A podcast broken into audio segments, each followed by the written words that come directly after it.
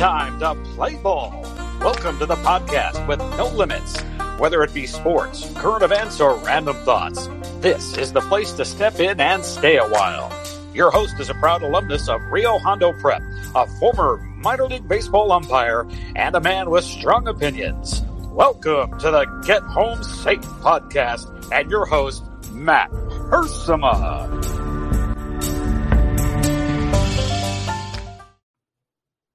Hey guys, and welcome to another episode of Get Home Safe. It is Thursday, August 6th, 2020. Thank you for joining us today for another great episode. I know I say that every single day, but I really do believe that today is going to be a great episode, right? We can be hopeful, uh, but but I also am, am, pretty sure that you guys listening out there will, will enjoy today's episode, specifically the interview. We are growing, guys. We are growing as a podcast every single day. Uh, all these months we've been putting uh, work in and getting at her after it every single day. All of the different interviews w- we've been having. Uh, but let me tell you, today is a big step. It's a very, very big step for the program because uh, today we go international. That's right. The Get Home Safe podcast has a guest today from outside the country. Now, we're not recording today. We always record a few days in advance. However, uh, we are being joined today by Hank Lemoine. He lives in Winnipeg on the province of Manitoba from Canada, our brothers to the north. Uh, it's really cool that we have an opportunity to have a guest on here from outside the country. And you know what? In going forward, I think we might even have a few more. I have a few uh, kind of written down, a few few ideas, a few people I, have talked to already that I think we're going to have on here from uh, from around the world. So this podcast continues to grow. I thank you for all from the bottom of my heart because without listeners, uh, what, what's the point in talking into this microphone every single day? So, thank you for joining us today. Uh, we're going to talk about Hank here in a few minutes. Actually, our whole intro will kind of be building up to Hank because I want to tell you guys, kind of give you guys the idea, give you guys the story, if you will, about uh, kind of how Hank and I uh, met.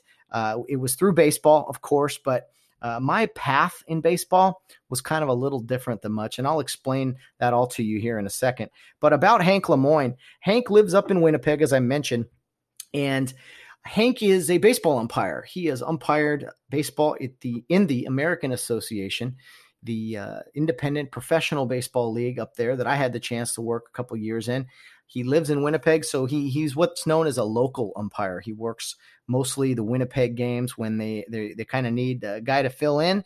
He's uh, one of the top guys out there that they go to, and he's very involved in the American Association. And whether he's working or not, he's usually at the Winnipeg Goldeyes baseball games in the stands, watching the umpires, and just uh, a great representative from uh, from Canada uh, as far as baseball goes. So he's a lot of fun to talk to about baseball.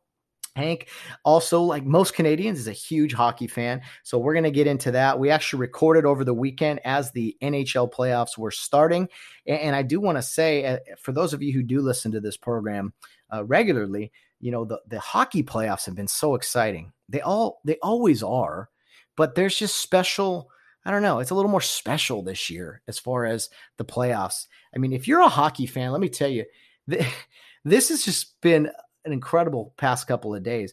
There have been no, no less than five games a day. And, and in some cases, there have been six games a day, all playoff games, you know, whether it be a round robin of the top four teams playing and uh, for the uh, the reseeding of the, the teams one through four, or or the other eight teams in each conference that are competing in a best of five series. I mean, as of Tuesday night, excuse me, as of Wednesday night, there's only been one team eliminated, and that was the New York Rangers, who got swept uh, a few nights ago. So, you know, everyone's still in the hunt here in this 23 team playoff format, and it's really, really exciting. I'm going to talk to Hank a little bit about, well, I shouldn't say a little bit. It's actually a lot of hockey because I don't get to talk to too many hockey fans, uh, especially from from Canada, which is you know hockey central. And one of the many reasons that I've enjoyed my time up in Canada multiple times in different cities is the passion for hockey.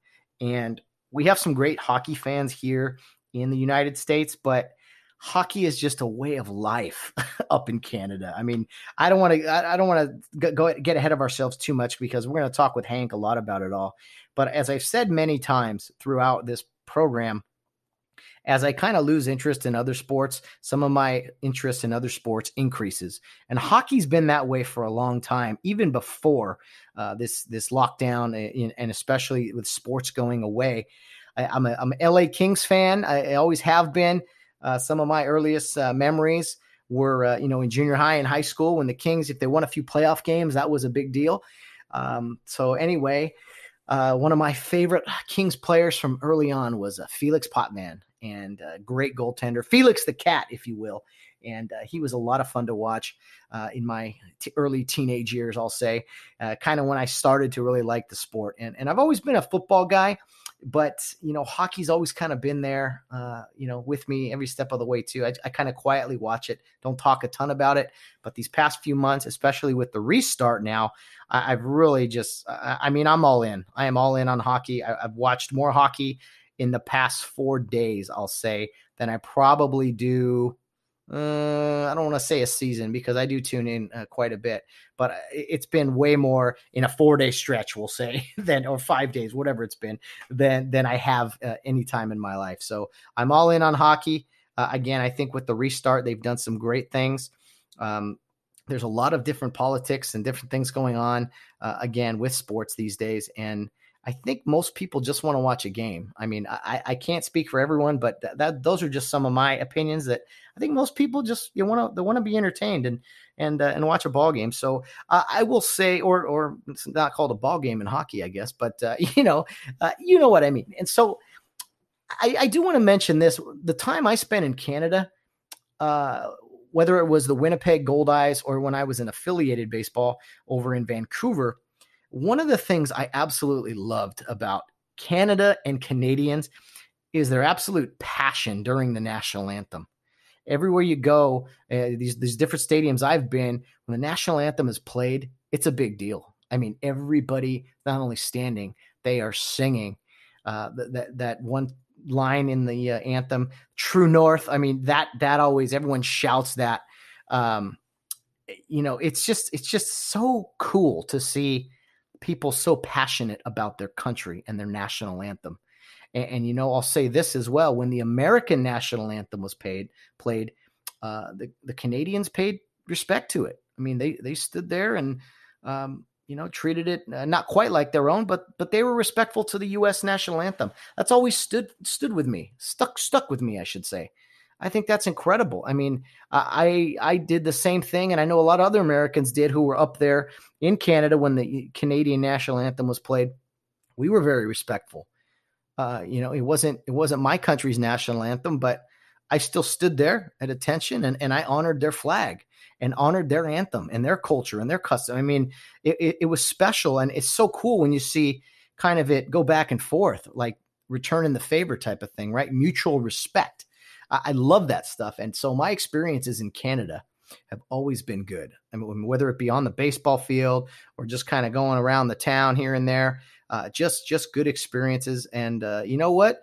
I don't. Well, I think the the Canadian national anthem. If I'm honest, it's probably my second favorite national anthem. I mean, I've probably heard it more than other ones, but uh, you know, i am a I'm a proud American. I love our national anthem. But that Can- Canadian national anthem, man, a lot, a lot of fun. So uh, we'll we'll talk with Hank about Canadian pride and this and that. But I do want to kind of talk to you guys about how I got up to Winnipeg and kind of my route. Uh, in 2008, I graduated college, wasn't sure what to do jumped into uh, professional umpire school was fortunate to get selected. I worked in minor league baseball from 2009 to 2012 um, my my road my uh, route my road end of the road if you will ended in, in 2012 for me. So that was kind of the end for me in professional baseball. And for those that don't know you know once you're out of the minor leagues you know you don't re- as an umpire you don't really go back. You, you really can't. There's no spot for you. Um, you, your your road to the potentially getting to the big leagues is over. So I jumped into college baseball, and uh, one of my colleagues, actually from professional baseball, kind of a mentor, if you will, was Mike Jarbo. Mike Jarbo and I are now roommates. We've been roommates for three years or so. But during uh, our first year when we were roommates, working college baseball together. Uh, Mike got out of or was out of professional baseball in 2012, much like I was, although he worked uh, much higher levels than me, AAA and such. He uh, ended up going to the American Association, kind of like a way to to get back on the road, make some money, but also he wanted to kind of give back to a league that had given him so much because for Mike, he had worked the American Association. It had a different name at the time he did. He worked that league as kind of a young, uh, wide eyed, just a kid who had never really umpired any high level before. He worked that league uh, back in you know the early 2000s, maybe uh, before he got into affiliated minor league baseball, and he did that to gain experience and he learned a lot about himself on the road. And uh, you know, he had some guys that really uh, helped him out along the way. So when Mike got out of AAA, took a few few years off of, of uh, being on the road and everything, he decided to go back and work the American Association to get on the road again, to work a 100 game season in the Independent Professional Baseball League, the American Association and uh, he he he had a passion that he was taking young kids in their early 20s or so, you know, give or take, who wanted to go to umpire school, who wanted to go into the minor leagues. And Mike obviously had a ton of experience. He used to be that kid at one point, so he that was like a passion of his. Is he'd take a young kid that uh, had either gone to umpire school and didn't make it or was going to go to umpire school and really wanted some experience and kind of get on the job training, if you will, not only how to umpire baseball, but how to deal with grown men on the field, how to take care of yourself off the field in, in uh, you know, traveling and, and being on the road, being gone away from home, living in hotels for four months, just kind of everything. And so that was something I think Mike missed the road a little bit, as some guys do. I, I didn't so much, but uh, you know, some some guys love it, and and so he wanted an opportunity to kind of give back, and so that is kind of how Mike started doing that. I think in I'm not sure, give or take 2015 maybe. Well, anyway, Mike and I moved in together uh, in a small apartment in uh, Covina, California, and we were just chatting, uh, you know, over time, and he was like, you know what, you should come on the road with me, and I was like, eh, I don't think so. I, I did professional baseball before and, and, there is a huge difference between affiliated baseball and independent, unaffiliated baseball, right? All those players, they're not affiliated with a team like the Dodgers or the Padres or the Cubs or the Yankees. Like they're not affiliated. They are they are um, you know free free agents, I guess, if you will, and and they're just playing for a team in a random city that is uh, competing for the that league championship, really they're playing to keep playing. Some guys either want to keep playing baseball, want to keep being on the road, and some are just holding on to another shot too. Maybe get picked up by a a, a major league uh, club and thrown into a short season A ball or something based off of their experience in independent league baseball. So that's kind of the uh, the short version, if you will, of everything. Well, I eventually, Mike, uh, I eventually said, you know what, why not, Mike? Yeah, let's go, let's go do it. And he, because he sold me on the idea, hey, let's let's go on the road We'll we'll get a, a young kid like I've done the past couple years, and we'll just he'll get he'll get two uh he'll get he'll get kind of two teachers, if you will. He'll be able to uh to uh, educate him on kind of the ins and outs of things. And so I was like a little skeptical because I had actually worked for a uh, independent professional baseball team, uh, like press box duties kind of a thing when I was in college.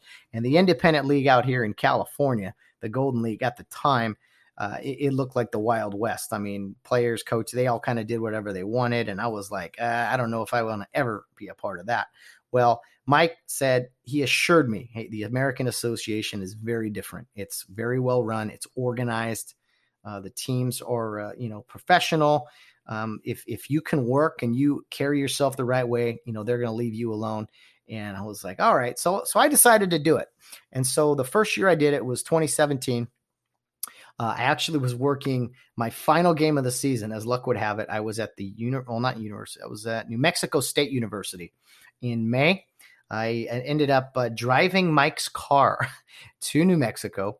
Uh, where was that? Las Cruces, which uh, you know took quite a while, about uh, 15 hours or so maybe less. I'm not sure. But anyway, got there, stayed the night, worked the college series, my last one of the season. And as soon as the game ended on Sunday, I drove from Las Cruces all the way to Dallas. And that is where I picked up Mike, who flew in from his series.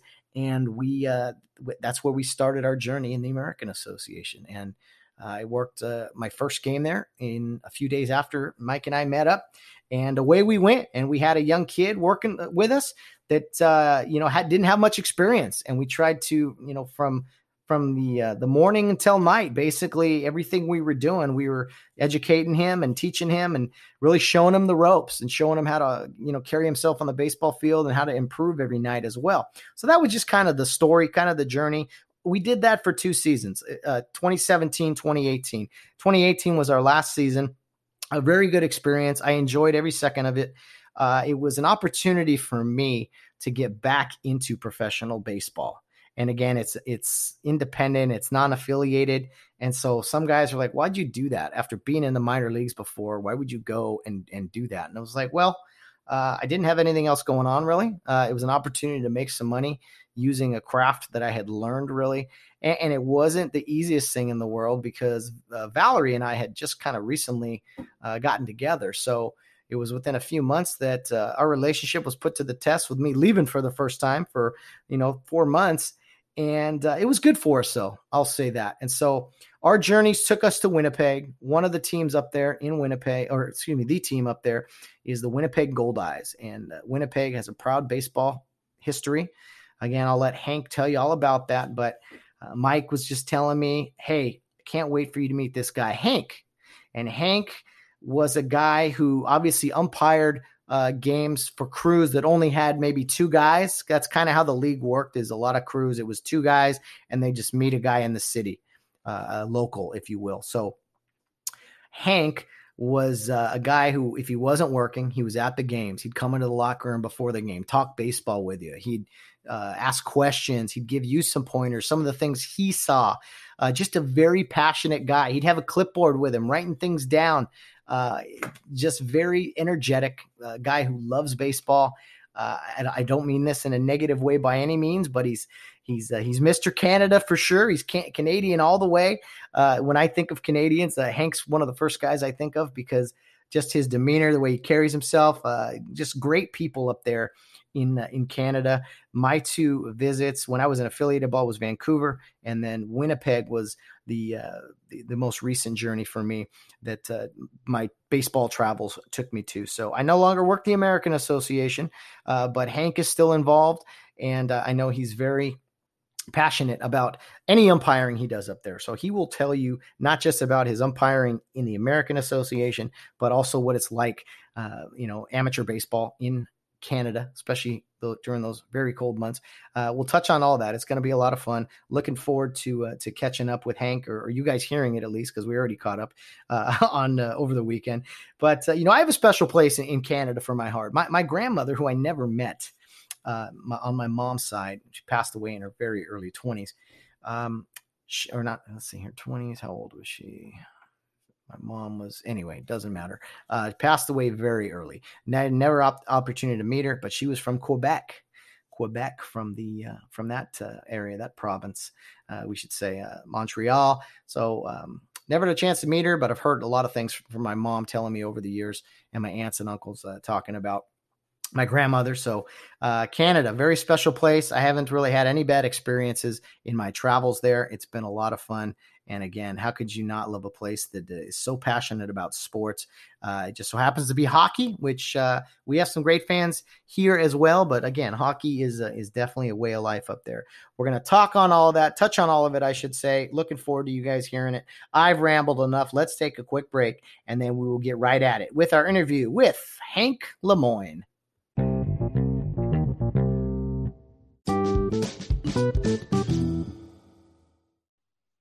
Okay, joining us today is a special guest all the way from Winnipeg, Manitoba. Hank Lemoine is a umpire up in Canada. I have crossed paths with him in my journeys throughout the American Association in 2017 and 2018. So it's great to catch up with him. We're looking forward to that today. Uh, we're going to talk baseball in Canada. We're going to talk a ton of hockey, I think, and, and just catch up since it's been a couple years. But anyway, Hank Lemoine, thank you for joining us all the way from Winnipeg today. Thanks for thanks for having me, Matt. It's uh, it's my pleasure. I'm looking forward to having a nice chat with you. And uh, it's uh, it's hot up here today. We're we're getting close to 40 degrees, which is uh, which is about 85 ish here uh, in Fahrenheit. So it's uh, it's warm warm day today. Oh man, I don't know if I could uh, constantly do that math all the time, Hank. With the, uh, you know, uh, who's to say who, who's backwards and who's forwards here with the uh, the Fahrenheit and the Celsius and everything. I mean, but hey, yeah, would you always drop that on me with the temperature? I'd be like, what? How cold is it? How hot is it? And yeah, you always uh, yeah. throw me for a loop. When I say 40, it's pretty close to 32 degrees, and you say, God, that's that's still cold. Uh, no, in Celsius, that's that's that's up there. It's, it's you multiply it by 2.36 or whatever it is. I don't know. I, I don't know what the math is.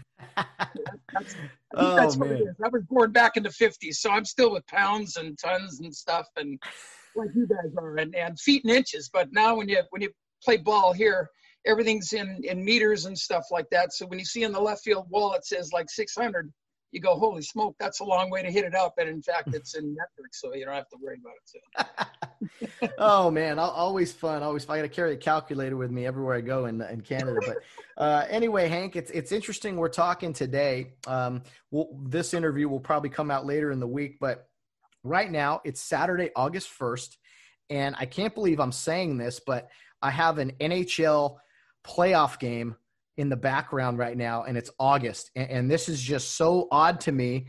Uh, it, it's pretty cool, but it's odd that you know hockey is back among other sports. But I know hockey is is a big deal up in Canada, and and what I mean, what are your thoughts now with with the Canadians kind of starving? Have they been just starving for hockey these past couple months, or what's it been like for hockey fans up there? Well, it's you know the biggest business right up here in Canada with hockey fans is social workers. I mean, they, they believe it or not, yeah, my, my daughter's a social worker. So it, it, it, yeah, people get a little crazy when they don't get their hockey fix. And uh, I'll tell you, it, it's, it's, it's tough without having playoffs.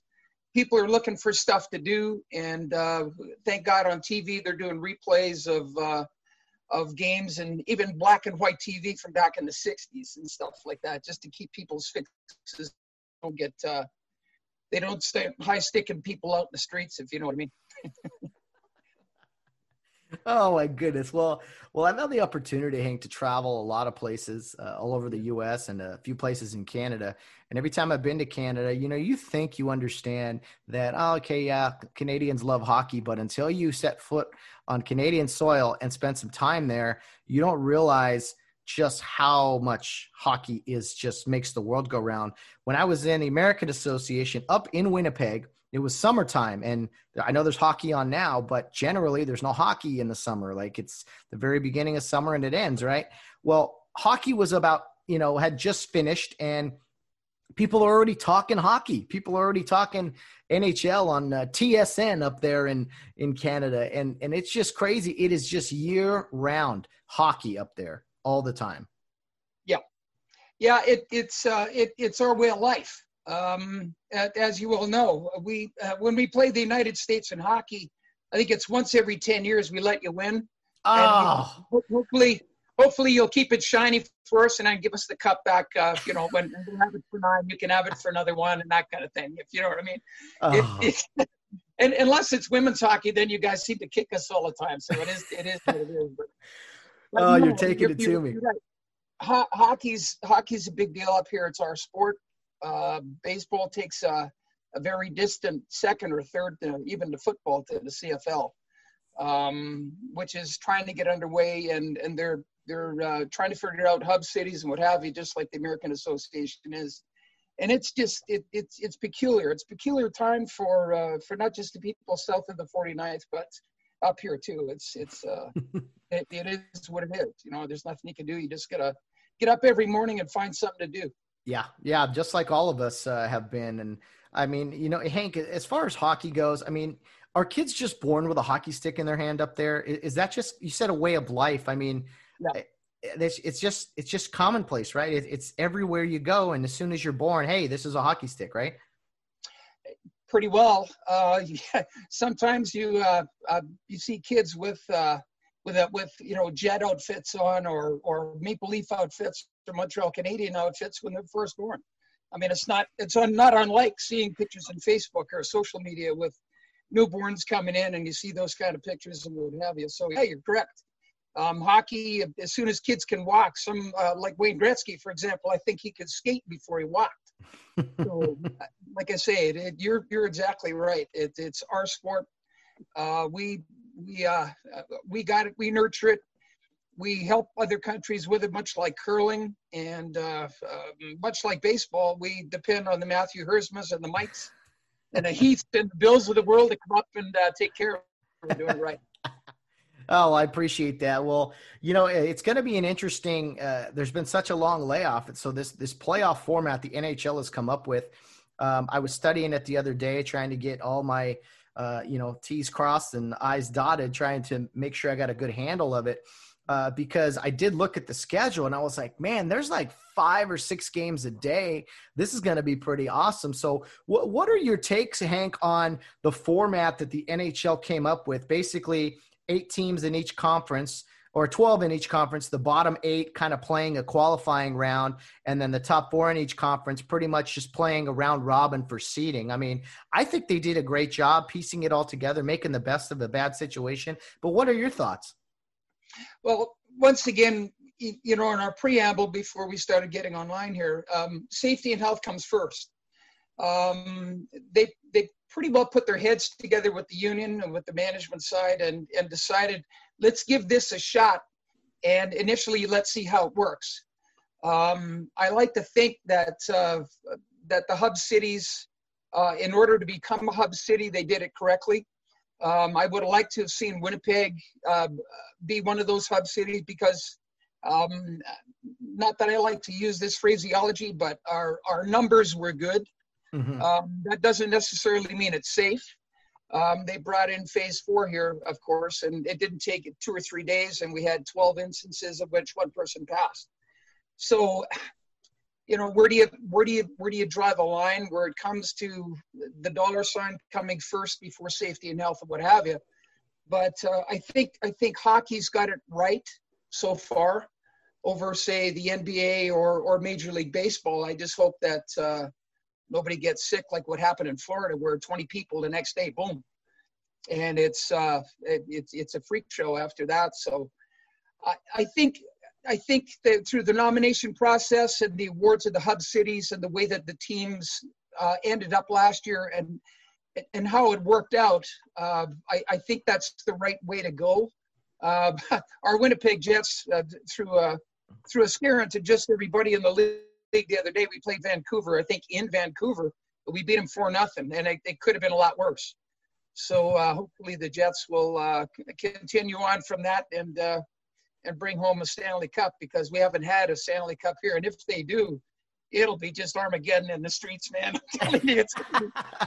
well, well, we were talking, Hank, like a couple years ago uh, the Jets had a really good run. I mean, a, a great run. They, uh, you know what? Uh, my LA Kings haven't been in the playoffs or even seen the playoffs and know what those are in a, quite a few, a couple of years here. So I was like, well, I know someone up there in Winnipeg's uh, having a good time and enjoying themselves. So I was, I was pulling for you. I was like, man, I hope they do it because I know that city loves their hockey as they all do. But you know, Winnipeg was cool because we stayed across the street from the, uh, the, the Jets arena there, which was awesome. And I'm like, man, this is I could just see this city throwing one big party with every single Jets win. That that same street where you walked out of the apartment, you made a hard right to go into Tim Hortons for breakfast. Yeah, that this small block had five thousand people in it. Oh, that was the old. So if you can imagine that small block with five thousand people in it, uh, and it, believe me, it wouldn't have been COVID time. Trust no, not at all. Well, I've never seen, yeah, I've never seen so many people so close and uh, with the big screens. And a goal was scored by the Jets, and uh, you know the noise level must have been just silly. Uh, it must have been crazy. Yeah, I, I just I couldn't get over it watching it on TV and being like, man, we used to we stayed right there. That's we were right there on the uh, the street corner there, like and every. I was just it was awesome stuff and. uh you know, as as far as your Jets go, I mean, you're always optimistic, right? But what, I mean, what are your thoughts with them in the playoffs? Uh, again, this unique format. I think they're playing the Flames in Game One tonight. I mean, what are your honest thoughts? Do you think they they're in position to make a run? Because I think with this format, it really is anyone's cup to go after, just because it's so unique. Yeah, it's a coin flip.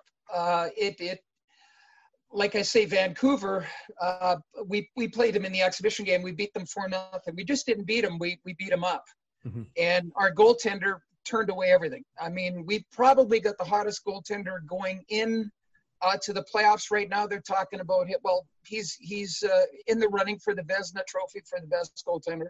So it's it's from goaltender out. Uh, we've we've got some good defense. We got guys that can put the puck in the net if they can stay healthy. Um, yeah, if you're in Las Vegas, you may want to throw a bet on them. Mm-hmm. Hey, I, yeah. I, I, think it's it's up it's any it's up for grabs, man. It really is. Uh, everyone is fresh, we'll say, after all this time off, and you know who knows what's going to happen. I mean, hockey's a great game that way. As soon as the puck drops, literally anything can happen. I mean, uh, you see guys fighting, you see uh, some amazing skate skating, you see stick play. I mean, some goaltend. Just anything can happen. Uh, it's played on ice, but it's all about who gets hot, right? It, it's uh, you're exactly right. It's in the first set of series, it's a coin flip. Um, it, if a team gets hot and gets on a run, it's it's just like baseball. Mm-hmm. Like in the American Association, the Goldeyes, they were they were nine and I think they were nine wins and ten losses, and they just reeled off eight in a row. So, like I say, if you once you get on a roll, you know, uh, all of a sudden the goaltender gets hot, the defense are blocking shots, you stay out of the penalty box, and everything that you shoot goes in the net, and pucks start falling your way. So yeah. it's uh, like I say, it, it, if if the Jets are are anything like they were in that exhibition game against Vancouver, uh, they'll be the team to watch for sure. Well, Hank, talk to me about the, the history of the Jets because I know there was some, uh, you know, Winnipeg had a team. That team moved to Arizona, I believe, if my uh, knowledge is correct here. And then the Winnipeg Jets came in uh, in 2011. So if, if I'm right on that or I'm off, uh, correct me. But what can you tell me about what it was like having kind of hockey in Winnipeg itself, then it go away and then it come back? Well, I'm from I'm from the World Hockey Association days. I'm from the WHA uh, days when Bobby Hull was here with Anders Hedberg and Ulf Nilsson from uh, the guys from Sweden. we had the best line in hockey. I don't care what anybody says and uh, they were really, really a pleasure to watch. And we had them right here in Winnipeg, and it was it was kind of unfortunate that uh, uh, the league didn't keep going. Uh, it was kind of an outlaw league to the NHL, but as you know, dollars uh, won over, so they they let uh, back into the NHL back in that day right afterwards, but they disassembled the team. I think Bobby Hull ended up with the New England Whalers and uh, Hedberg and Nilsson went to the New York Rangers, and uh, I kept they they kept the goaltender, a defenseman, and a forward. That was it. So it really wasn't didn't have the same flavor as the WHA. Uh, it was uh, um, kind of a different animal. Uh, it lasted this side of I don't know five or ten years or something like that. Then we lost the team, and uh, uh, the Manitoba Moose came in, and uh, we had we had junior A hockey. So we got our hockey fixed that way. And then all of a sudden, there was the big push to get uh, the NHL back into Winnipeg, and uh, we managed to to get the ownership to get the team back here. And it's taken a couple of three years. I think we got the team from the Atlanta Thrashers, mm-hmm. And uh, we we built on that. And uh, gosh, you know, two years ago we we were a couple of goals and a little bit of luck here and there. We could have been in the NHL final. I think the semifinal uh, against, I think it was Las Vegas that we lost to, if my bad memory serves me correctly. We lost to them. That That's could have right. been the Stanley Cup final versus the actual final that we had that year. Mm-hmm. It was really, really well played. So I think it's history. Yeah, I, I, think it's so interesting when you know teams relocate or maybe an organization leaves and then comes back. I've seen that a lot in in uh, the NFL, for instance. You know, with uh, my LA Rams. I mean, the Cleveland Browns became the Baltimore Ravens, and then they re- then they restarted the Cleveland Browns. There's all kinds of stuff like that. I know in hockey, there's been some teams that have kind of moved around quite a bit. You know, the uh, the Phoenix Coyotes, of course. Um, uh, but what what are your thoughts, Hank? There's a new team coming into play here soon in the NHL the Seattle Kraken. And, and I know it's another team in the States, of course, not up in Canada. Uh, personally, I love Seattle as a hockey venue, a hockey um, city. and I think it's great for the league. And personally, I really like what they did with the with the mascot name, the Seattle Kraken. What are your thoughts on the NHL bringing uh, or Seattle coming to the NHL? Well, I I think it's good for that area. Uh, it's going to be good for Vancouver. That's one less, one shorter flight that they have to make because, as we all know, the Vancouver Canucks, everything is an air flight. I mean, they they have just the craziest schedule. Um, so that'll shorten it up a bit when they, if they're if in fact they're doing some realignment. Um, the name Kraken, I, I would love to see the logo. I'd buy a hat and a shirt just to have one. I mean, it's it's going to be pretty cool. I, am looking forward to seeing that and uh, how they introduce the team on the ice. I don't know what a Kraken sounds like, but it's, it should be it should be pretty cool to see. oh that, man! well, if you haven't had a chance yet, Hank, check it out. Uh, just you know, on the old Google machine, Seattle Kraken. They came up with the logo. I think it was last week, maybe maybe before that. Ah, okay. But uh, cool hat, it's like a turquoise kind of color, um, kind of similar to the the uh, Seattle Mariners colors, really. And uh, I thought the S was pretty neat with a little red eye on there. I mean, I think it's good. It's very, I don't know how else to say this, but it's very hockey, if you know what I mean. Oh yeah, no, yeah, no, I got you there. If if, uh, if you know if the shoe fits, people will wear it. You oh, know, yeah, it, uh, yeah they'll. Uh, it's like the the Winnipeg Goldeyes logo, the fish with the you know the angry fish. Yeah. Um, uh, it took me a while sort of to get used to it because I like the old logo. Uh, because they it, it, originated from back in the late 60s and 70s when we had the Winnipeg Whips here. We were the AAA team to the Montreal Expos. Mm-hmm. And I like that logo and uh, you know the it, Montreal Expos had an M, and you flipped it over and it was a W. So that was the logo for the Winnipeg Whip, of course, and it worked for us. Oh, that's fantastic. So yeah, a lot of us, a lot of us hardliners, uh, yeah, when they when they put that fish in there, we are not not too uh, not too into it, but you know, we it kind of grew on everybody, and uh, when you walk downtown, if you don't see a you know a Winnipeg Goldeyes hat, there's something wrong with it. you you want to know something? A kind of one, well, not final hockey question, but something I want to bring up. Um, I had the opportunity. I watched a uh, documentary called The King's Ransom, and it was about Gretzky, and I'm sure you you know of it, and him leaving Edmonton. And Edmonton was just this huge powerhouse at the time, and yep. Gretzky going to LA. What's that? I watched it on TV. I cried just like every other Canadian did oh. yeah, Canada's son, I'm sure. Uh, he, him coming to Los Angeles, and that moment really took Los Angeles hockey to the next level. It t- it made them relevant. It made hockey relevant in the city of Los Angeles when there's so much else going on with the Lakers and Dodgers, and even at that time, I believe the two NFL teams were still here. So, uh, a huge moment. It was interesting to see it, and, and you know, I'm sure there were skeptics about hockey being in Los Angeles. But the same people that said that said that hockey will never work in Phoenix, it'll never work in Vegas. Uh, I think Seattle kind of has that Pacific Northwest feel, so hockey mm-hmm. kind of works. But but what are some of your thoughts on? I guess West Coast hockey. You know, here in Los Angeles, we got the Ducks in Anaheim. Also, uh, we're kind of mm-hmm. spoiled that we have a lot of options within driving distance here on the West mm-hmm. Coast. Well, I, I think I think having a lot of people in that area has yeah. a lot to do with it. Um, there's a lot of Canadians that uh, that like your capital city of California. Um, we back in the 80s we used to jokingly refer to it as a Winnipeg uh, because when everybody retired from this area, they moved to to your capital city. So uh, I wasn't you didn't have to look very hard to find somebody from Canada, whether it's from Winnipeg or somewhere, because it was warm climate. Yeah. Uh, if you were a nurse or a doctor in your 50s, why not? you know take the contract and go down and finish your time there so yeah that, that's uh, that's exactly it there, there's a, a lot of folks there there's lots of different things to do i mean in 83 when i went down to australia to uh, to play baseball down in brisbane. Uh, my wife and i first got married. Next day we're on the plane off we're going so we ended up in los angeles as one of our stop offs en route. And uh, we we missed our flight the next day and we had to stay an extra day in, in your in your city. And and you know, I figured I'd, I'd, you know, we'd go and watch a baseball game, but there was nothing going on, so we went to watch Marcel Dionne and the Los Angeles Kings play hockey back in that day before Gretzky got there.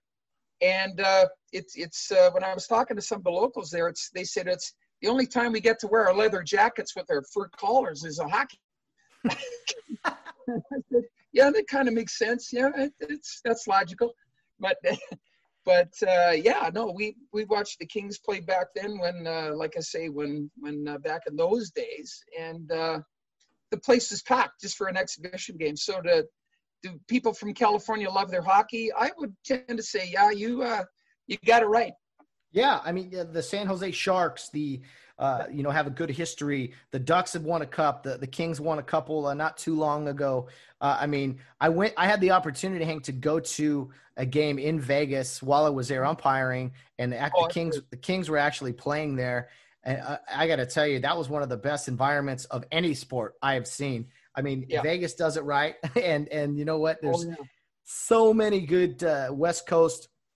Uh, we'll say fan bases. You know, they don't always the teams don't always do well, but uh, I got to tell you that the LA Kings, for instance, their fan base is is special. It's pretty big. Like it's they don't get the headlines I think that other teams do, but LA Kings fans absolutely love their hockey. I, I know you know I've seen it at games.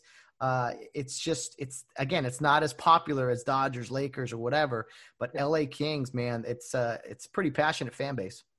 I think I think Wayne Gretzky moving down there started started something in in the United States uh, with with the the greatest hockey player at that time uh, coming to the U.S. and uh, and growing the sport.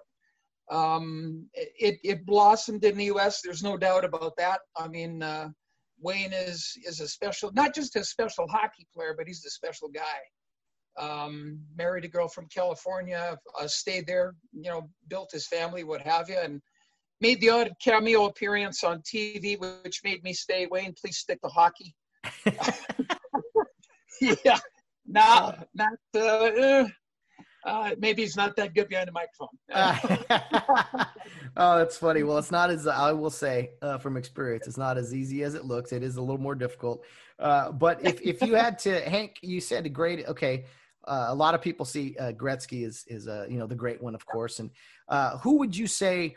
Maybe it's not just one. Maybe it's two or three. But who who are your favorite hockey players of all time? Who are guys that really have stood out to you from the NHL? Uh, well, uh, like uh, again, I'm I'm uh, born in the '50s and went through the '70s. Um, th- those were my days, so to speak. Mm-hmm. And uh, Bobby Hull is my favorite hockey player. There's no doubt. Um, uh, he could do it all: back check, forecheck. Um, he would stay after games just like Gordie Howe did, and and sign autographs forever and wouldn't leave until the last one was done. So that's that's why I liked uh, I liked him. Uh, Maurice Richard for the uh, Montreal Canadiens. I mean, uh, uh, doesn't beat a hockey player like that. So um, Wayne Gretzky, could he have played in the original six? I imagine he could have, uh, but would have been he would have had a few more scars, I think, than, than, than what he's got now. yeah, back in those days, there was only six teams in North America, and all the best players could could play there. Now we've got God knows what 26, so it's a little more watered down than it used to be. And uh, is the quality of hockey better now? Of course it is. The, you and I both know, uh, even with baseball, the, the, the athletes now are bigger, better, faster, stronger. They warm up, they warm down, they drink water. Uh, in the original six days, you were smaller, you weren't as faster, you drank beer. So, like I say, it is what it yeah, is. Uh, they're trains. They're they're they're far better for the sport than, than ever before. Oh man, great stuff. Those are some great names. Uh, yeah, I love the history of, of any sport really, but hockey's been great. And I will tell you, Hank, you know, I've grown up a football fan, basketball fan, baseball fan, probably third. Uh, but the probably the past 15 years, hockey's always been there for me. I've always watched it, appreciated it, and as I've grown older, there's things I've kind of gone away from a little bit and been more drawn to. And hockey is one of those. I just love that it, it's there's a lot of strategy to it and everything, but it's a it's a no BS sport. It's just like, hey, let's go. Hey, if there's a problem, let's not talk smack about it. Let's deal with it too. You know, there's there's this physicality to it that I love, and, and just uh, a toughness that that I can definitely appreciate. So uh, I won't get too much into it, but as, as some of the other sports get a little bit more, I don't know, political, I don't know a better term, uh, they kind of go in the opposite direction of with something. I don't know. Uh, I just like hockey. I like that. Hey, let's line them up. Let's play. Let's see what happens. You know, It's a it's it's a great great game. It it's the speed. Uh, the speed of the sport is what attracts a lot of people. Uh, the athleticism, while your while your your feet are attached to metal, which is on ice, which is about three or four inches above the ice surface, and you still have that athletic ability to look like you're walking or running on cement or, or a field or whatever. Um, it, it, it's it's just that attractive. I think that's what it is. Is the speed of the game uh, is attractive to the to the average person. Mm-hmm. I don't think you could take a pygmy from Africa and put him in a hockey arena, and he'd probably go, "Whoa, that's pretty cool." so you know, it just it just is it just is what it is uh, for for that basis only is for for it to be that attractive is is the the speed of the sport never mind the largeness of the player or or the physicality or whatever as we all know most of those guys are married with kids so they try and police it that way so that nobody gets mm-hmm. their head taken off and they still make a living so Oh yeah. Well, well, I could talk hockey with you all day, and maybe we'll chat a little bit more here towards the end of the interview. But let's chat a little baseball now, because I know that's something that you are, um, you know, very involved in, and something you've always had an interest in. Uh, I, I do want to tell for those who don't know, kind of explain the American Association. There is affiliated baseball. There's uh, the minor league teams for the Dodgers, for the Angels. Okay, there's A, AA, AAA, roughly. Okay, that's all affiliated minor league baseball. There are also some leagues out there that are non-affiliated. They're independent league professional baseball, and these are leagues where guys just have an opportunity to keep playing, make some money as well. Uh, some of them are trying to get back into affiliated ball. Some of them are just playing to play Anyway, that's kind of a brief history on that. But the American Association uh, is usually, not this year, but usually a 12 team league in uh, goes from Texas all the way up into Canada, kind of right in the middle of America there, uh, north and south, all the way up to the top uh, and and beyond to, to Canada. Uh, so that is where Hank and I met. I was, I don't know if I was a just wanted to be on the road again, get yelled at by some professionals. I don't know, but I decided to work with my roommate, Mike Jarbo, uh, in the American Association for a couple years. It was he, he and I, and then this other kind of young kid that we were training to get involved in affiliated ball. Okay, so the way the American Association works is there's a crew generally of two guys, and then wh- whatever city you go to, you are joined by what's called a local the local umpire from that city or that region that works with you on the series. Some crews have their local travel with them, and that's kind of what we did with our crew. But Hank is one of the guys that is a local in Canada, in Winnipeg. He's gone down to Fargo, North Dakota, a couple times. So he is uh, kind of on call, we'll say, in the American Association. And so that is our, our uh, involvement. And if he's not working the game, you better believe Hank's going to be in your locker room an hour or so before, just chatting baseball with you, uh, whatever the case may be. So he's at all the Goldeye games. He umpires some of the Goldeye games, some of the other games in the league. That's kind of a brief summary. But Hank, uh, how how long have you been affiliated with not only the Goldeyes but the American Association. How did that all come about? Uh, it's uh, long story short, which is hard for me. 2010, um, I was uh, uh, what we call a level four umpire up in Canada. Uh, level five, you get involved in international um, um, uh, world championships, Olympics, whatever. I was at that level at, in Manitoba where where I could work national championships all over Canada and all that kind of stuff, and local, provincial, which be, would be like your state championships and what have you. Um, I uh, uh, went to uh, a clinic uh, in Canada where where I met um, one of our uh, Baseball Canada um, organizers, I guess you could call it that, or what we call a high performance uh, umpire. We have we have those things up in Canada, Matt. We call them high performance umpires.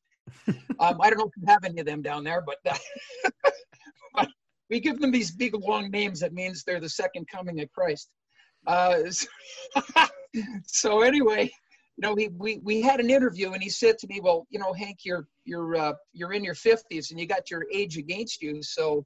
We're, we're kind of working on the younger generation to to uh, to get up there. So um, I, we want you to know that that uh, the chances of you getting outside of your state or province are probably slim to none or whatever. And I, so I just piped up and just said to uh, the other two gentlemen who were responsible for state or province, uh, well, what do you think about me working an exhibition series with the Goldeyes? Because at that time, those two individuals were responsible for for the local guys for the at that time the Northern League, which was prior to the American Association. So uh, uh, they they said, okay, well, we'll see what you can do. So they threw me right into the plate, and uh, I was told I had a a, a good game. Zone was good. Uh, the usual stuff that you get from going to pro umpire camp or to Wendelstedt or what have you, and things went well. Um, the very next year, uh, Kevin Wynn, who's responsible for the American Association and of course the Northern League, morphed uh, into the AA. And uh, uh, he, they gave me a call and, and said, uh, "Hey, can you uh, can you find two other guys and take care of the exhibition series?" Which which I did, and we got through the series okay, pretty pretty clean. the baseball was was uh, of course you got young guys trying to make the team and you've got older guys that are trying to stay and and uh, it was a pretty clean series uh, we went down to fargo and worked some ex- exhibition games there and long story short the following season i was invited to go to pro umpire camp in shreveport uh, louisiana and uh, went down there with bob blatt who works with me as a local umpire too and uh, we we met the the powers that be for the American Association for Umpires, and uh, it just kind of blossomed from there. I'd go back to Winnipeg as a local umpire, take care of business there, and if you wouldn't mind going into the dressing room, Hank, and uh, hanging tough with the Mikes and the Matts and and uh, the Matts and the bills, and uh, if uh, the crew chief wants you to watch a few things about the younger guy, the third guy that you would bring with you, and bring that into the dressing room the odd time, if if crew chief Mike wanted that, then fine, that's what I did. So that's basically the long and the short of how I got involved. well, well, one thing I can always appreciate, Hank. You know, uh, Mike was telling me as we were because he had been in the league a couple years, and he said, "Oh, you're gonna love Hank up in Winnipeg." I said, "Yeah, absolutely." So when we met, you know, you're great. You're you're a student of the game as far as umpiring goes and and you would always have you know a notepad and some some things you saw some think questions you had uh, it was interesting hearing some of the like Canadian umpiring terminology that we don't necessarily have. You're like, hey, that was a, you're really good at those uh, those P5s or whatever. I think that's what you called them. And I was like, well, what what is a P5? I have no idea what that means. But thanks, man. Like, so it was fun.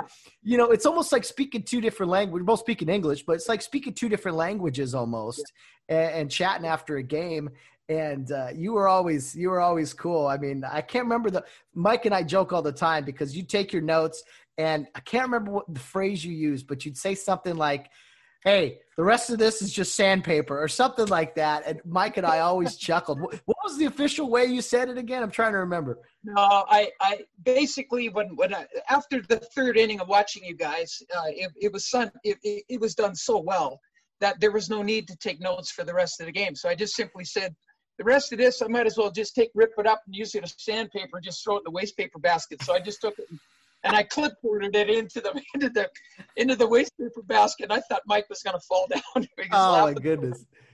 But yeah. no, it, it, it uh, I, all the California umpires that I either worked with or saw. Uh, I don't know what it is about you guys, but uh, Jesus, you guys umpire well, and it was uh, it was a pleasure to watch, even equally to working with you on the field. It was it may be more of a pleasure to watch.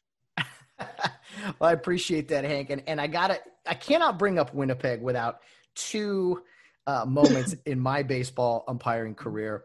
Uh, I don't. I think it was. Who knows what month it was? But I was umpiring on the plate on a Saturday night, little earlier start, which was nice. And Mike said, "Oh, we got we got this place uh, uh, gonna go afterwards. They got live music. It's a cool spot." I said, "Cool, awesome." So I think it was a six o'clock start start the game. And at the time, once the game was completed, it was the longest game in American Association history. And the way that I was just like, it never ended. I mean, the Kansas City, I think it was against, they scored two runs in the 12th. Winnipeg scored two runs in the 12th. They scored one in the 15th. Anyway, the game went forever, and I was on the plate.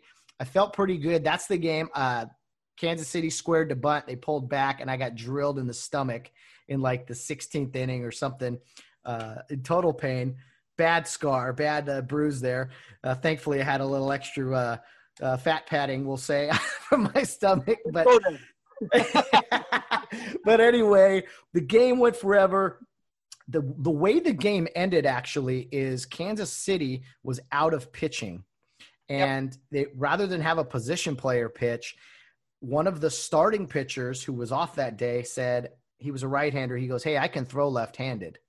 And the manager said, okay, go warm up and we'll see if we can do it. So this guy comes in there and he's throwing pitches left handed. They weren't fast, they weren't always accurate, but he threw a few strikes. And I'm going, man, this is how this is how things are at right now. Anyway, Winnipeg got runners on.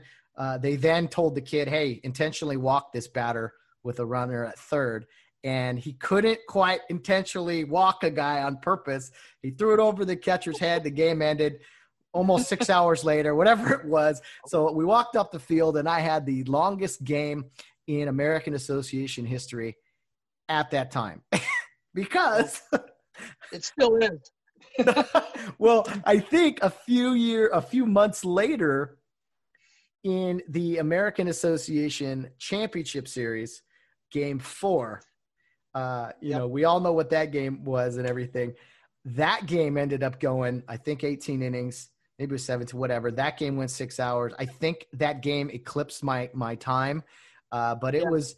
You know what? I always loved Winnipeg, the city. I love the stadium. I love the people. But unfortunately, I had two of my longest games of all time there.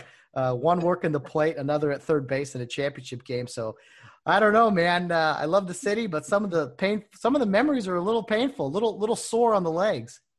Don't don't feel so bad. Every I I have uh, I don't have season tickets, obviously, because umpires can't have season tickets in your hometown where you're a local umpire. Yeah. So my my in it, I pay for them, but they're in my wife's name. Let's just put it that way. Mm-hmm.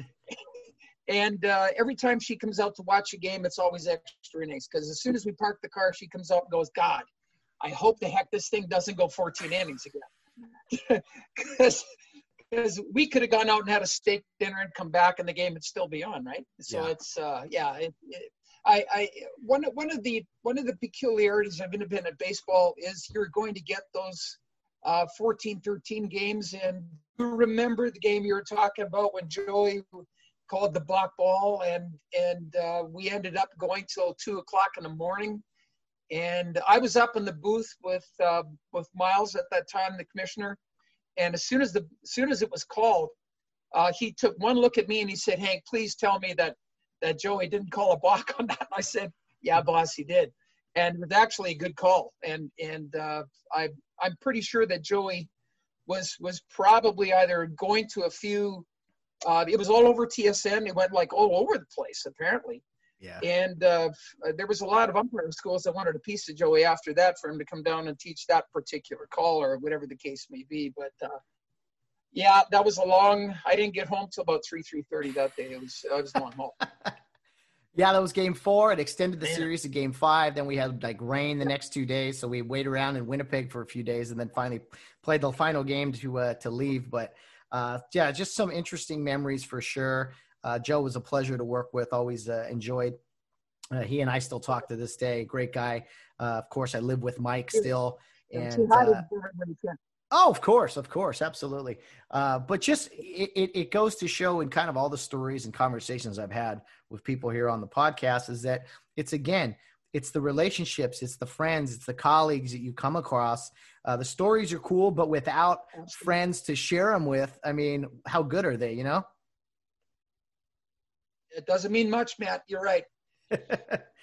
oh man, well, well, Hank, you talk kind of about some of your uh, the umpiring that you uh, still do, but also you know connect Canada baseball. I mean, for us down here in, in sunny Southern California, 12 months a year, uh, you know, tell us what is baseball yeah. like up in Canada? Because the weather doesn't always cooperate. I mean, what is kind of the baseball season for, I guess you would say, your high school age kids up there? Well, I actually am part of the, and I, I UIC the the uh, high school ball here in Winnipeg in in both conferences.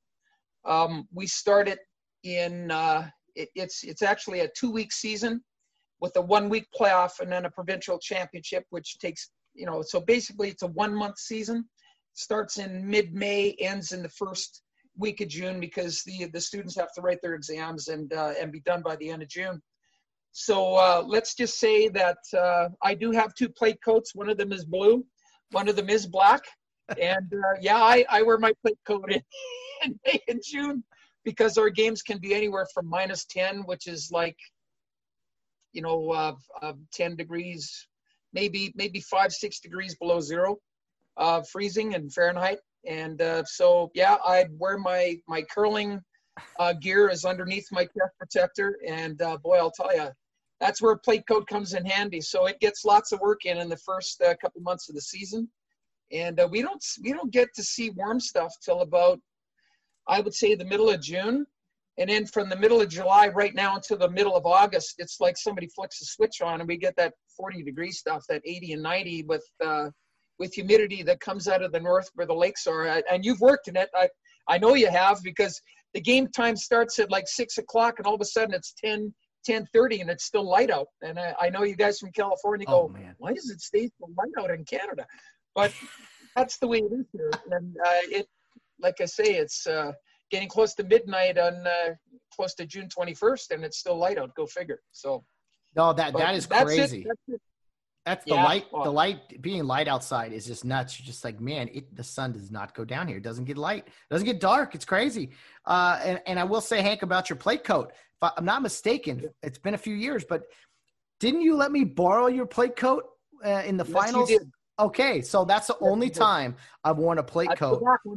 Yeah, that's yeah. yeah. the black one. It's the only time I've worn one, uh, and every now and then I'll go back and look at the game game three of the 2017 uh, American Association uh, finals, and I was on the plate that day only because I want to see myself in the plate coat sometimes and uh, you know it was it was fun, dude. It was oh, what an oh man that that was so cool.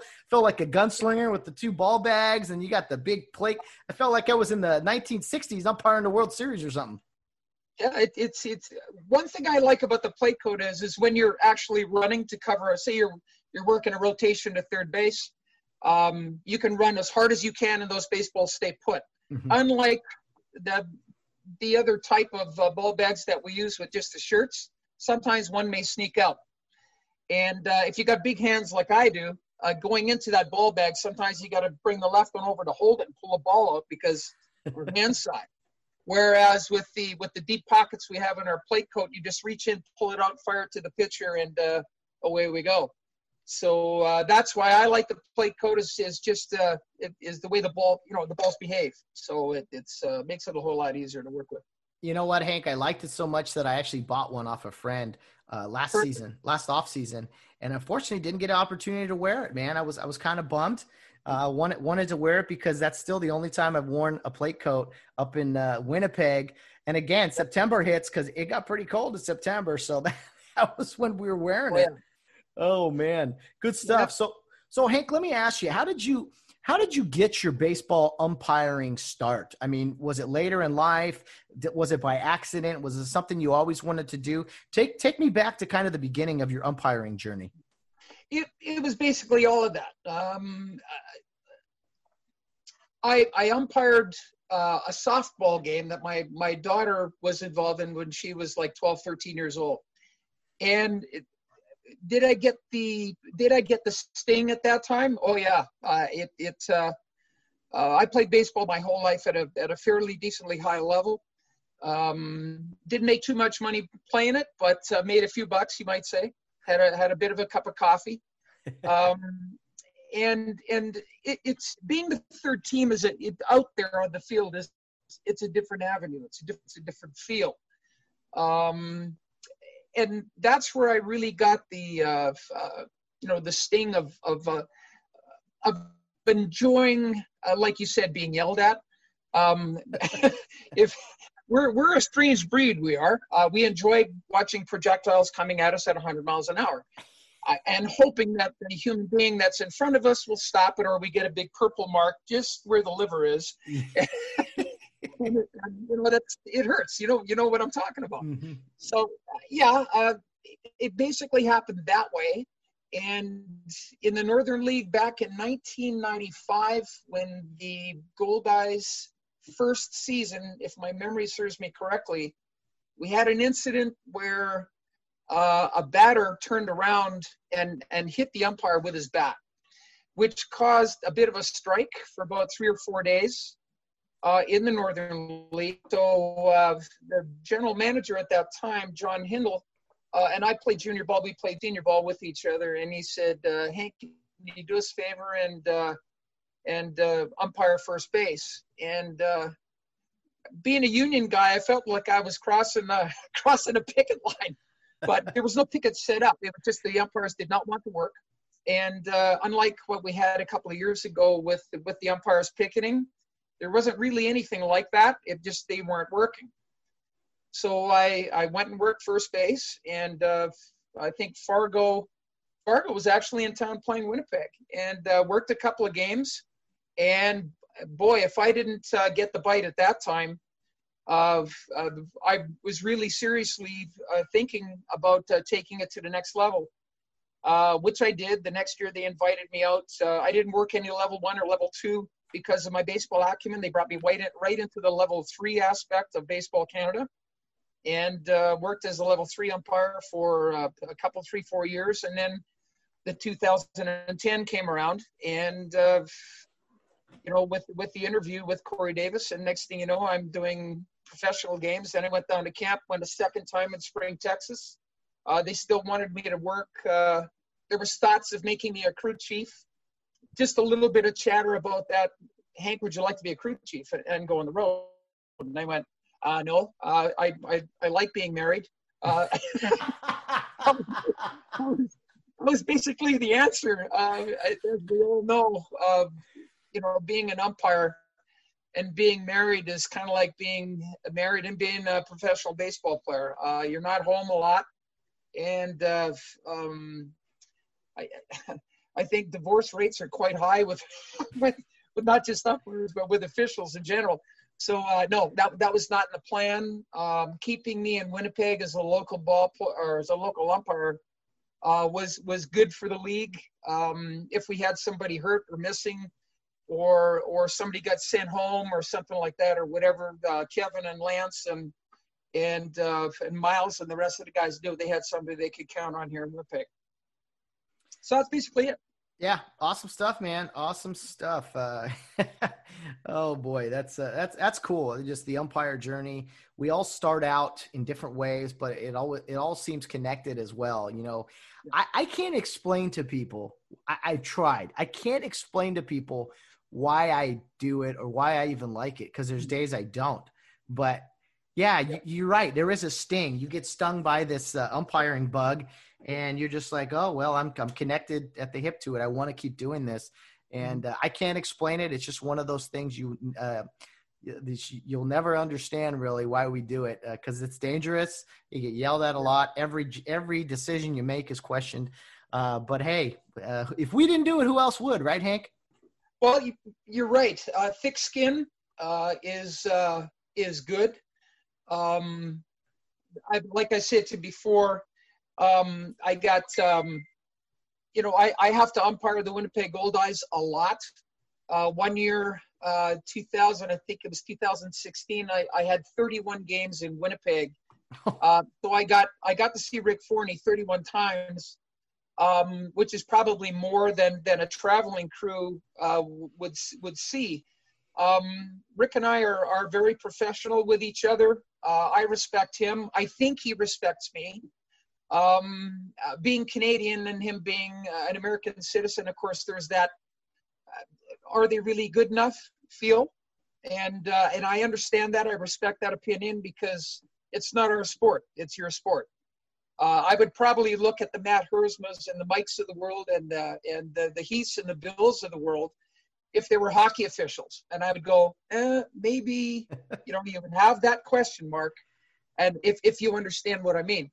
So uh, has Rick had, and I have have we had terse words in the past? Yes, we have. Can I repeat them in mixed company? Uh, no, I can't. Uh, uh, in the next day, uh, as typical baseball people, did, did we go to the plate area and, and uh, shake each other's hand and it's a new day and yesterday was forgotten? Yes. Uh, which I'm I'm happy about because as we both know, as thick as our skin are, um, being up at two o'clock in the morning thinking about what I should have said rather than what I did say.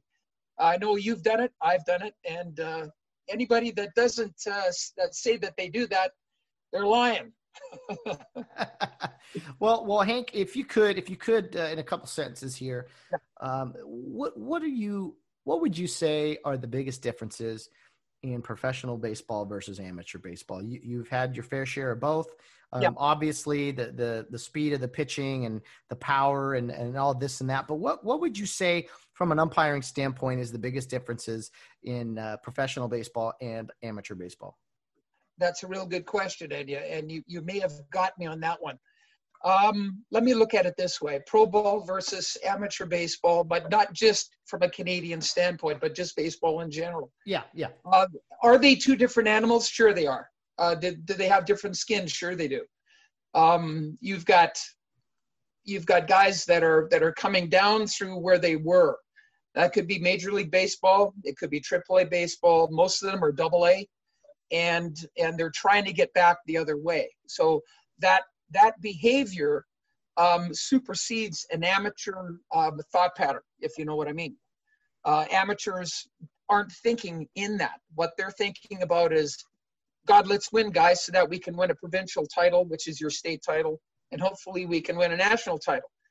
Um, as you can see, those are two totally different mentalities and two totally different aspects. So that's where I, what I think is the difference between pro ball and amateur ball. Not just one has a lot of dollar signs and the other one has nothing. Uh, that, that's the other thing. Um, uh, in amateur ball, you could do two to five games in a day. Um, in Baseball Canada, they ask us only to do three uh, at the most, but because of the lack of officials like you have in the States, you're, you're going to work more baseball games. Whereas in the AA, with you and I, uh, you work one game uh, a night, unless, of course, there's a doubleheader because of a rainout, or you would never see us do three games in one day. That would just be impossible. so uh, there's that there's that peculiarity difference between pro and uh, an amateur ball. And uh, and you said uh, I'll keep it short with two sentences, and I think those are pretty long two sentences, Matt. So we'll leave it there. all good, all good, man. No, no, no worries. I I do think there is a big difference, and you know, some people okay. some people say, well, I umpired this, I can umpire this, and it's like, nah, that's not always true. Much like players, just because you're a good high school player doesn't mean you can excel uh, in professional baseball. So uh, it is a different environment, a different expectation, we'll say and, and so yep. there's there, there's plenty of challenges that come with each one. Well, well, Hank, if you can, kind of fill us in on what uh, the American Association is doing this season because uh, this crazy year that has been 2020 has all kinds of obstacles, all kinds of challenges. Sports are back here uh, in, in, the mm-hmm. states, and uh, you know what what is the whole thing, and and what's it going on in the American Association this summer? Well, it, it is it is a different animal. We've we've got a we, we have a sickness that's that's widespread across the world, and the American Association, I think, was one of the one of the first um, baseball organizations, if not the first, uh, to uh, to use the, the the bubble aspect, much like what the what the NBA is doing, what the NHL is doing right now, and what major leagues are struggling right now trying to do. Um, uh, uniquely uh, because of our provincial and uh, and uh, um, country regulations. Uh, Winnipeg could not have a team up here with with Americans crossing the borderline. Yeah. Um, people from the Dominican Republic and from Mexico and so on and so forth. It, it just was not being allowed. So we, Fargo was going to be one of the hub cities where Fargo would be a home team, and so would Winnipeg. So it worked out that each team would play 18 games in their home hub city, and then the rest would be travel ball or however those numbers worked. I believe it was 18. Um, I think Sioux City was the other uh, the other uh, city, and uh, I can't remember what the third one was. My bad memory serves me correctly, but uh, I think St. Paul, uh, just with their state regulation, just they just opened up yesterday and uh, so they're starting to playing their home games for the rest of the season, actually in St. Paul, Minnesota. so there's a fourth city now. Um, so you had once again using Fargo as the example for Winnipeg and Fargo playing their home games out of there, and then they would they wouldn't necessarily switch dugouts, of course, but but it uh, that that that's how it kind of worked out. Um, everybody seems to be uh, uh, staying healthy. Uh, the, some of the officials are wearing masks. Um, they have a rule for our guys where they can go behind the picture and uh, an umpire there, which I don't think none of the guys are, but they do have that option if they wish. Uh, we have that here in the amateur side up in Canada too, here in Winnipeg.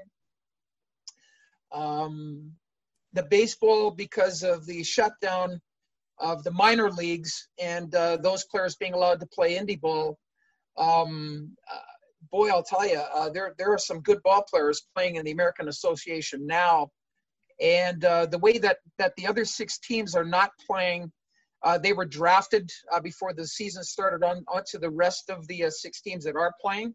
So you can just imagine the caliber of baseball that's being played now uh, in the American Association must be awesome. And the way the way that the officials are working is this year um, when I was talking to uh, or, or texting uh, with Marty Bauer, apparently the two crew chiefs are working um, on each crew uh, with a young guy. So you're actually getting you're actually getting two crew chiefs out of all the all the crews that are that are working together this year. So that makes us better, uh, along with the upgrade of talent that it's obviously uh, you know on each team now. So it must be. I can tell by the scores that uh, pitchers are taking a beating because there's like 10 9 7 6 16 12 after eight innings and it's just uh, there's lots of work to be done out there if that's what's happening. So that's that's basically it in a nutshell for the AA. And uh, I just hope they stay healthy and nobody nobody tests positive and uh, it all works out. Yeah, you know, it, it's there's many challenges still, and they're they're doing what they can, which I think is great. It's been weird that you know minor league baseball, affiliated minor league baseball, basically was shut down, no games. Um, and in moving forward, we're probably going to see less minor league baseball teams. So I don't know how that's going to affect independent leagues if maybe they get better players, uh, uh, younger players, maybe they get more teams. I'm not positive how it's going to work, but there is seem to be this dismissal of minor league baseball by major league baseball, uh, the cities, the towns, the teams themselves, where uh, they're just kind of really only want you know A, double A, triple A um, maybe just double A, triple A. So I, am not sure what the future is going to look like for minor league baseball, but I think if I had to guess that with minor league baseball kind of going away, that it's going to benefit independent league baseball. That's just my opinion. Yeah, you, I, I agree with you. I, it, it doesn't take a rocket scientist to figure out if there's lots more talent out there and they want to play, that the league is going to get better. Uh, it, it, it is what it is. And, and as we all know, uh, as the dominoes fall in just about any subject matter of life, it all ends up with a dollar sign at the end of the last domino, right? so, and it, it's I've been around for 65 years, and no matter how you Julian fry reasoning, it all boils down to money uh, for some strange reason. And, and hey. yeah, I, I mean, I, I, mean, the owners are, are looking and they're going, all right, we got this virus out there. Um, do we want to subject uh, seven million dollar a year ball players, which is probably the average baseball player now? Um, let's never mind work it down to the minutes and seconds of, of, of what the best baseball player in the world is is making per game. Mm-hmm. Uh, it's just astronomical. It makes your head spin. Um, it, yeah, the minor leagues are not they're not around, and there's a good reason for that. Uh, it's money. Um, they don't want to spend the money, and uh, therefore uh, they want to keep the the higher, most expensive talent playing for the few dollars that are out there for the fans that have to spend. Um, I don't think you're going to get you're going to get uh, ballparks full of chief executive officers that can uh, that, that can afford to. You know what I mean? Yeah. It, yeah, coming out to ball, it's just not going to happen. So hence they had to chop salaries, and uh, just happened to be the minor leagues, and uh, and I'm very sympathetic towards our guys too. Like how many umpires that work minor league baseball? Where are they? Yeah. They're, are they shooting pool and pool halls, or, or are they going into um, independent baseball? Probably not. Um, so I'm very sympathetic towards uh, our, especially our young guys that have just come out of schools and they're in their early 20s and they're on their way, and all of a sudden, boom, you know, they get sent home. So I, I hope what happens in the future, of of course, I'll be probably long retired by then, is that we flushed it all out and we'll start again and then we'll build towards we're either back in those cities or we're back in other cities where it works. Yeah. And that's my thoughts on that. And I'm sure I share that with you because, oh, yeah. Uh, yeah, it, it's like anything else. Everyone's taken such a hit this year. I mean, it, it's Oh. just been so sad, really, with Yeah. uh, you know the unemployment and just things not being normal. And uh, I, I don't like change a whole lot. Some change is good, but man, I just want things back. You know, so uh, so we'll see. I mean, I hope that 2021 is a much different year, or I should say, a, a, a normal year compared to what we've had now. Because I know a lot of people have, I mean, things here in the States are, are very different than they've ever been. And, and I know Canada, uh, Canada and, and America do things a little bit different, but uh, they are, you know, they, they, they share a border, they share that, uh, you know that they share North America, right? They're they're uh, they're you're the North, we're the South. It, but but at the end of the day, we're all friends. Uh, you know, connected uh, to the great uh, North American continent, right? Yeah, yeah, we. Uh, I agree with you. When I look up into the sky, I see clouds. I know when you look, you look up, you still see the same clouds. Uh, the Big Dipper's over there, and uh, I don't know about you. When I flush the toilet, it spins counterclockwise. So I'm assuming yours does too. Um, it, not that I look, okay, but it, it, it, yeah. I mean, there may be the 49th parallel and there may be a borderline there and on occasion it's a little tough to get across because of all the questions what have you but uh, you know the, the chocolate bars taste the same beer tastes the same ours is a little stronger um, uh, there's a reason for that we have colder weather uh, you got to get that antifreeze into your butt or you freeze to death Yeah. you know? It- it is what it is, you know? God bless you. I got mine in my hand and it's 40 degrees out there. I don't need it, but I'm drinking it anyway. Oh man, well, che- cheers, my friend. Cheers Yeah. for sure. uh, it it it just it just is what it is. If everybody behaves and what have you, um, we'll all come out of this okay. And uh, 2021 is going to be a coin flip. Uh, we we we don't have a vaccine in. As soon as we develop ours, we'll give you whatever we got, and I'm, I'm sure that if you guys develop it before, give us some because we're going to need it. And uh, we'll we'll figure this thing out with antibodies, and uh, hopefully by 2022, 2023, we we can actually go out without having to walk by you and say, "Oh, hi, Matt. Uh, are we seven feet away from each other?" You know, that kind of stuff is is just not what it's about for me. I, I I'm a French Canadian. We're huggers. We we uh, that's what we do. My last name starts with love. Okay, and that's that's what we do. We're we're a huggy group up here in Canada, as you all know, and and. uh we're not just fist pumpers. We we go the extra mile, and You- this is killing us up here. You oh man, you guys are are the nicest people in the world. Uh, that's a, that's a stereotype, but a good one. And I can honestly say it's true because uh, man, I'm like, man, everyone's so nice up here. This is weird. we say Anyway. sorry for for we actually it, it is true. We we say things like sorry for no reason whatsoever. Mhm. and you know if if you're if you're uh, if if you put your left shoe on before your right plate shoe and i'll go oh sorry to see that. You know and you just look at it and go why did he say that? You know and it's just the way we are Well, I'm looking what it is. forward to 2021, as a lot of people are. Hopefully, my Kings, my LA Kings, are in the NHL playoffs in 2021. Uh, all the best to your Winnipeg Jets here as the playoffs are just getting started. Uh, we'll see what happens, man. I'm excited about hockey. Uh, really great catching up with you, Hank. It's been a lot of fun. Anything else? Uh, any closing thoughts you have as we kind of wrap it up here?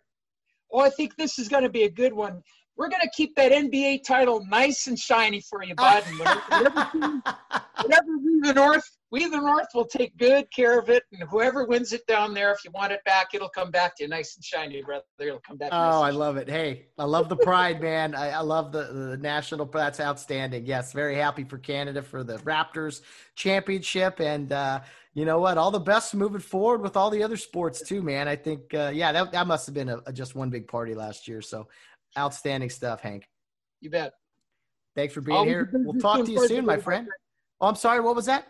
Always a business doing pleasure with you. Anytime, any place, anywhere you want this old foot soldier, just let me know. Sounds great, Hank. You have a good one. Yeah, you too, man. Thank you.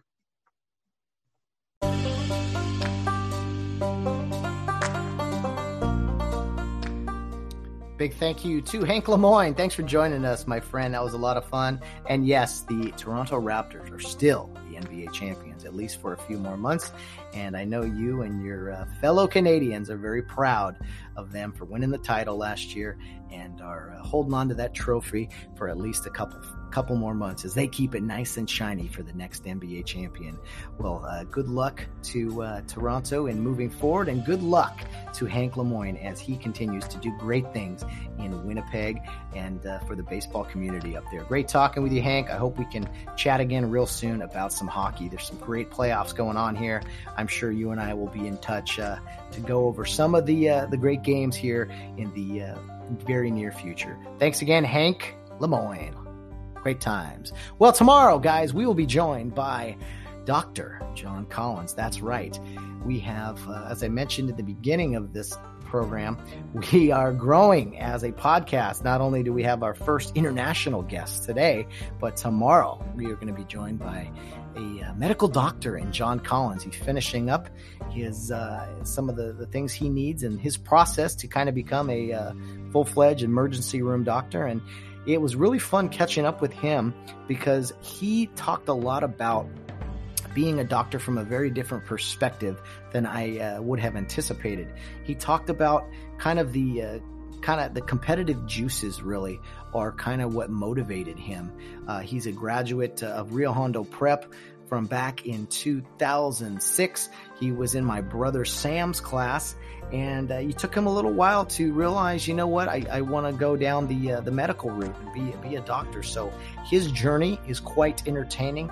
Uh, again, the mindset of a doctor, especially one involved in the um, the emergency room, which John does, uh, it, it, was really interesting to hear the, the, the mental side of things, the mindset you got to have as you kind of go from patient to patient, and, and unfortunately, at times, you know, uh, you lose people and, and, have to go on to the next person and and all those different things. It was really interesting to hear uh, John talking about that. So be sure to tune in with us tomorrow. I, I promise you, it's going to be uh, educational for sure, very informative to hear from uh, not only a doctor here in the year 2020, as uh, you know, a lot of different medical opinions seem to be going around these days.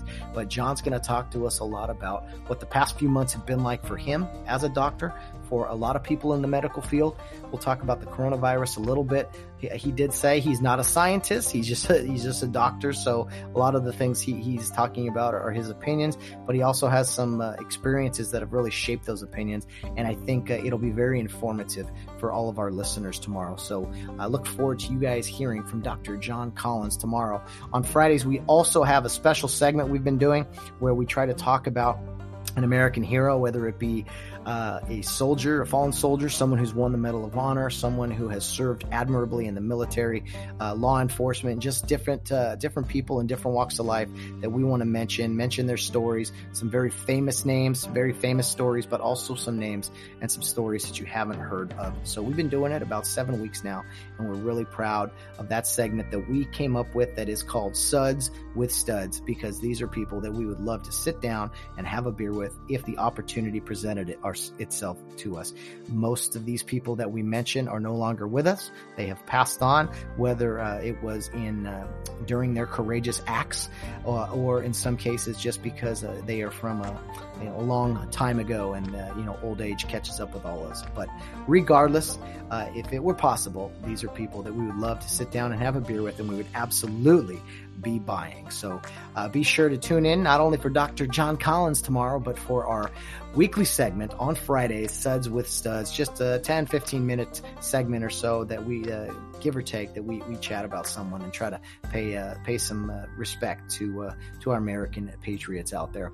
Well, guys, that will wrap up our episode here on the Get Home Safe podcast. Thank you for joining us. As always, there are many ways to follow the Get Home Safe podcast. Our Twitter handle is Get Home Safe Pod, and our Facebook and Instagram page is Get Home Safe Podcast.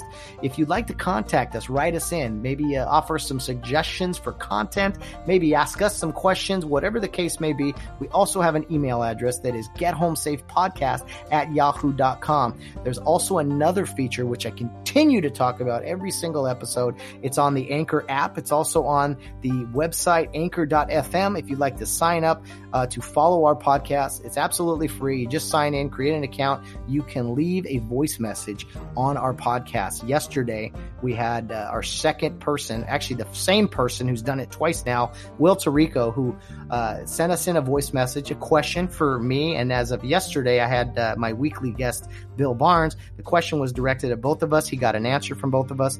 It was kind of fun playing his uh, his clip on the air and then following it uh, right up, almost like we have a caller in show, right? So that's kind of the uh, the gist of it, if you will, and uh, kind of just the way we want people to contribute to this program. So, uh, in in being involved, that is, you know, with their thoughts, with their questions, with their ideas, so that we can talk about them. And you know what? If we have some disagreements, there's nothing wrong with that. Disagreements are great. Uh, disagreements make the world go round. It makes us uh, discuss things at times. So if there's some uh, topics that you guys want to talk about or just hear my opinions on, feel free to send them my way, whether it be an email or a voice message or a message through any of our social media platforms. There's plenty of ways to reach us. Uh, we would love to hear from you, much like you hear from us every single day here on the Get Home Safe podcast. Monday through Friday, we are here for you guys, uh, hopefully providing good content and some great guests uh, some great interviews. That's our goal every single day. So thanks for joining us, guys. We have a great show lined up for tomorrow. A big thank you to Hank Lemoyne. Once again, thank you for being our first international guest and for having a great time with me on the air, talking hockey, talking baseball, just sharing some laughs. I can't wait to uh, chat with you again very soon. I've already said that, but I need to say it again. Guys, tomorrow, big show, Suds with Studs, as well as Dr. John Collins. Be sure to tune in. We look forward to having you. And guys, no matter what you're doing, whether you're out on the town or round in third base, get home safe.